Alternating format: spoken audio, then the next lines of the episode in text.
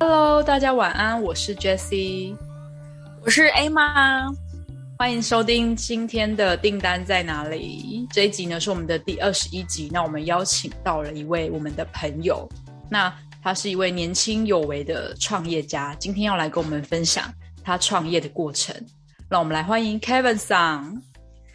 耶！大家好，我是九份未央居民宿的店长 Kevin，Jessie、Emma 两位主持人好。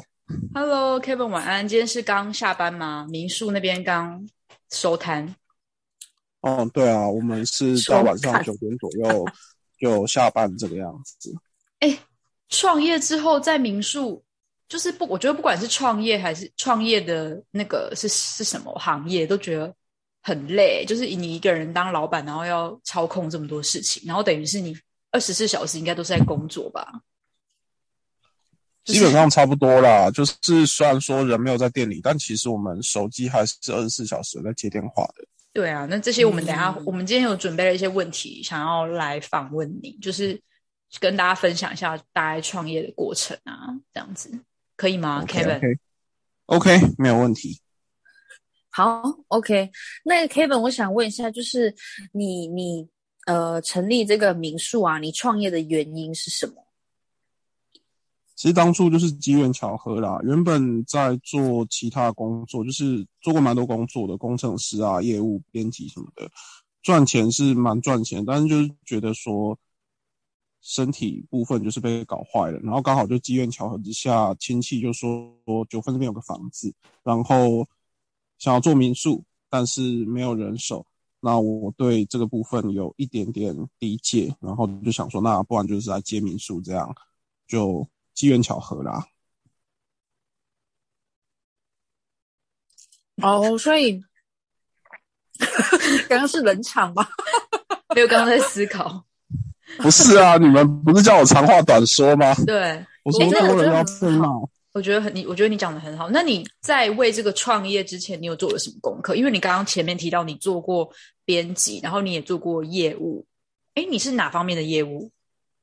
之前我之前是做船产的，呃，详细一点来讲的话是做水管相关的业务，就是那个水管上面不是会有个开关吗？水塔或水管的开关，我是做那个的业务。哦，就是船船产五金类的业务就对了。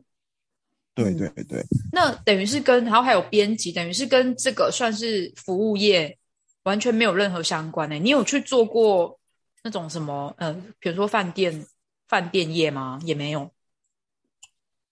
饭店业的话，应该是这样讲啦。以前就是家里面也有做过民宿这个行业，然后九份那边也有一些亲戚在，所以就是打工啊什么的，就是对这个行业多多少少有一点理解。这样哦，了解。所以你为了这个创业之前，你做的功课大概有哪些？嗯，我觉得我那个时候做的最主要的功课就是第一，就是对于客人的调查，包括。客人是国内国外啊，哪个国籍啊？然后还有各个国家假期分布，就是主要是客人的部分。然后另外一个就是那个房屋装潢的部分，因为这两个对于民宿来讲，我觉得是最重要的。那装潢部分的话，也花了非常多时间去研究那个相关法规，因为我是想要申请合法的民宿执照啦，所以当初就是在。跟政府单位协调跟询问部分，其实花了不少时间，但事实证明是确实是蛮重要、蛮有效的。后面申请就蛮顺利的。所以有谁是想要申请不合法的、不合法的住宿吗？嗯，不好说。这个、这个、这个这样讲可以吗？哦，好，那你先讲，再决定要不要剪掉。好，好，就是。其实，因为当初你要盖合法民宿，它会有一些技术规格限制，譬如说你的走廊的宽度至少要有一百一十公分以上，哦，然后你的建材啊、你的油漆、窗帘等等的都必须要有防火的认证跟报告。那如果说你先做了，你再回头来才知道这些的话，其实你就变成说你会浪费钱回头来做。那如果说讲不合法的话，其实也是有啦。就是首先你房子本身如果是违建的话，那是绝对不可能合法的。那再来就是当初其实光为了防火材料这个建材的部分，大概跟一般的建材差了大概两百万左右的成本吧，就光材料成本就差两百万了。那如果你不合法的民宿被开的罚单，以十年重新装潢一次来讲嘛，非法民宿被开的罚单，十年加起来大概是一百二十万左右。那这样算起来，其实是以经济考量来讲的话是比较划算的啦。了解，对，哦，好。那好，我还有一个问题，就是因为创业的人，他们一定会就是最实际面的，就是他们的资金的来源。我想问一下，你的资金的来源是是来自于哪些地方？哦，我资金来源主要分成，抱歉，资金来源主要分成，好 好，请说。我资金来源主要分成三个部分啊，第一就是之前工作存下的钱。那第二就是我找我爸来投资我的民宿，那最后就是占最大比例的，其实就是银行的贷款的部分。是青年创业贷款吗？还是就是一般的？那时候，那时候其实有想要申请青年创业贷款，但是它有一些条件限制，我比较难去达到。然后再加上刚好银行那个时候有推出一些优惠的贷款，其实不会比。青年创业贷款差多少？所以最主要是青年创业贷款，它还有一些竞争的部分，所以我就是选择的是一般的商业贷款。就是我我我我我想问一下，就是你商业贷款的部分，那你你自备就是你贷款贷的总共多少啊？总额吗？我总共贷的大概那个贷贷款的部分。我当初做民宿就是从零开始弄到好，那个时候。不是一不是一次贷下来的啊，但是总共陆陆续续就是大概贷了六百六百万左右。哦，大概六百。好，因为刚刚有提到就是青年创业贷款这件事，它的条件可能比较多。因为我发现其实虽然政府给蛮多这种属于属于青年的任何的贷款的方案，包括什么青年成家，但是你实际上去查之后，我就发现像他刚刚提到他自己发现青年呃青年贷款条件比较多，然后像我之前。买房子的时候，我也是有去看，就是青年那个贷款怎么成家的。其实有时候他虽然挂上了这两个名字，感觉好像很友善，但其实他不一定有比较好诶。所以就是提醒大家，在跟银行贷款这件事情要做的功课真的很多。就像我们 Kevin 上是不是也有曾经为了就是银行贷款这件事做了很多的功课？呃，因为我的话，我们家是长期有跟某一间公股银行，就是长期有业务往来啦。那他们也对我们的我们家的那个经济状况那些比较熟悉。不会员的，就是因为我爸自己也是创业开公司的啦，那他的信用记录就一直都很好，也是长时间跟这间银行往来。那相对的，我去这间银行贷款，他当然就是会比较容易审核通过。这个其实就是。也算是我沾了我爸的光啦，算是一个优势的地方。对，嗯，了解。那有写写什么企划书或什么方案提供给银行？哦，有。当初我其实，在做民宿之前，那个时候也是也是为了说服家里面的人啊，那所以有做了一份简单的研究报告，就是包括客源啊、收入啊，然后一些。前期成本支出，还有预备金等等的，就是写了一份简单的企划书。那那个时候也是有拿给那个放贷审核的那个专员他们看。那其实是有效的啦，就是他们可以看到说你是真的就是有在做计划的。那相对他们。也会比较愿意放款。我那个时候因为有这份计划书，所以其实是比我想象中贷出来的钱还要多啦。就是原本我只想要五百万的额度，那最后是拿到六百万的额度这样。所以简单来说，就是多了这份计划书。其实我们呃创业的过程，在书写这份计划书的过程，你也是慢慢在梳理自己的思绪，包括你的资金啊，然后你未来的走向，你也是慢慢的在评估自己的预算，然后你自己有得到这样的好的结果。其实你跟银行。就是你们都各自有各自想要拿到的东西，这样子。所以你会推荐，蛮推荐，就是创业过程中自己一定要做好这种行前的准备，就是企划书嘛，对不对？对啊，因为我觉得那个其实就算你没有交给任何人，那个也是对你一整个思路的，就是归类啊、整理啊，就是有助于理清你的思路啦。我觉得是蛮推荐大家可以做这样的一个准备的。那我想问一下，就是，呃，你在这创业的过程中，包括一开始你你刚刚有提到说你可能是用房子，你是用租的，那包括一定有要跟可能房东谈的条件呐，然后包括你。装潢厂商，然后在招募员工这一段过程中，有没有什么比较值得一提的故事可以跟大家分享？整个民宿从最开始当然就是跟房东谈好签约嘛，那这个部分其实是还算顺利的，毕竟就是亲戚嘛。但是在装潢的过程，其实这边我有一个建议给各位想要创业的。青年朋友们，装潢的部分的话，我是建议大家想要创业的青年朋友，最好还是找设计师来做整体的规划设计。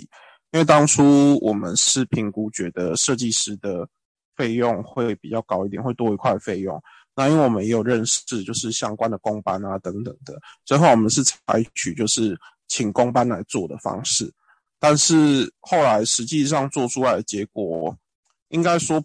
不尽人意啦，就是也没有到丑，基本的功能性也都有，但是整体感觉就不是那么的协调。然而且其实到后来，就是我们施工花费的那些费用，其实是跟设计师当初报的整个总价其实是差没有非常多啦。那所以我给大家建议就是，有时候真的还是。专业的事情还是让专业的人来，设计师收那个费用，我觉得确实是人家收那个钱，确实是有用的。对，嗯，就跟那个买房子要装潢一样，当然有时候会为了要要省钱，就可能会自己去找买帐篷在家里。当然喽，不是，是就你可能有时候会不会要省一点预算，然后你可能就会自己去找工班啊，像刚刚 Kevin 上提到，但是。这前提是，我觉得你对建材啊，或者是对一整个配置，都要有一，就是都要有一定的理解跟一定的 sense，不然就是会怎么讲？就像他说，可能就不协调，或是有些功功能性 OK，但是美中不足吧，就是对啊，就是不漂亮。对，真的，如果没有艺术细胞的人，还是请专业的设计师来帮你设计会比较好。所以你现在那间民宿就是堪用。堪用会不会 没有人想去？那我重新讲好了。堪用不好看，所以你现在那间民宿整整体来说就是舒适，但是以美观来讲的话，可能会达不到现在大家那种完美民宿那种感觉呢，是不是？对啊，就是我们家，我只能说基本的该有的都有了，但是也绝对是不到完美打卡那种等级。这样我知道了，那我给你的民宿两个字。就是温馨，我送给你的民宿两个字就是温馨，对不对？谢谢。就是 温馨，他讲的好，实朴实温馨这样子。对，朴实温馨代表代表你的民宿。对，好的，谢谢两位主持人的赞美。好，那 Kevin 就是除了设计师这个部分，你还有遇到什么什么样的辛酸血泪吗？其实。之后就是都蛮顺利的，一直到民宿开幕，就是正式开始营业，执照下来那样。啊，可是，在一间店，就是你不管做什么行业，你开一间新的店，在最前期的时候，一定是最难熬的。